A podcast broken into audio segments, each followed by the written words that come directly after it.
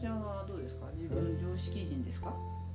常識人っていうか、まあ、常識と言われる生き方をしてましたよね、だいぶね。うん、高校出て会社員として働いて。うん。まあ今でも働いてますけどなんだろう。生きてる生きるのって結構苦しいこと。もう遅くまで働いてそれで、まあ、数十万の給料をもらう、まあ、それが普通かなと思ったんですよね朝から晩まで働いて、まあ、そういう情報がいっぱい入ってきますね。テレビだったりニュースだったり。そうやってて休みの日は土曜日日曜日。週に1回か2回の休みがある。そういう生き方しか知らなかったんですよね。ね。うん。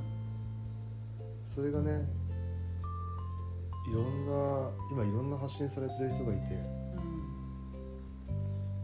まあ、いろんな、まあ、いいいい人悪い人もいるかもしれませんけど、まあ、自分はもういろんな人と会ってきて今までと違う生き方があるんだっていうのに気づいたのが本当大きかったですよね。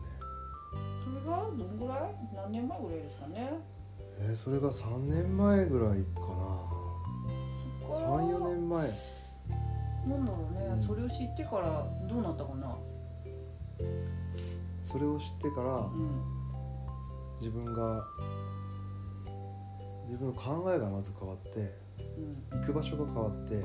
会う人が変わってうんきましたよね。まず昔の自分だったら絶対に行かないようなうん。セミナーだったりそういううん。付き合いだったり会いに行ったりとかしなかったんですけど、まあ、そこに積極的に行って学ぶようになったりうん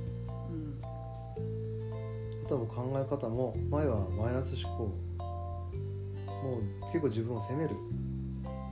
っていう方の思考ばっかりだったのがいろんな人と会っていろんな話をしていくことによって未来思考。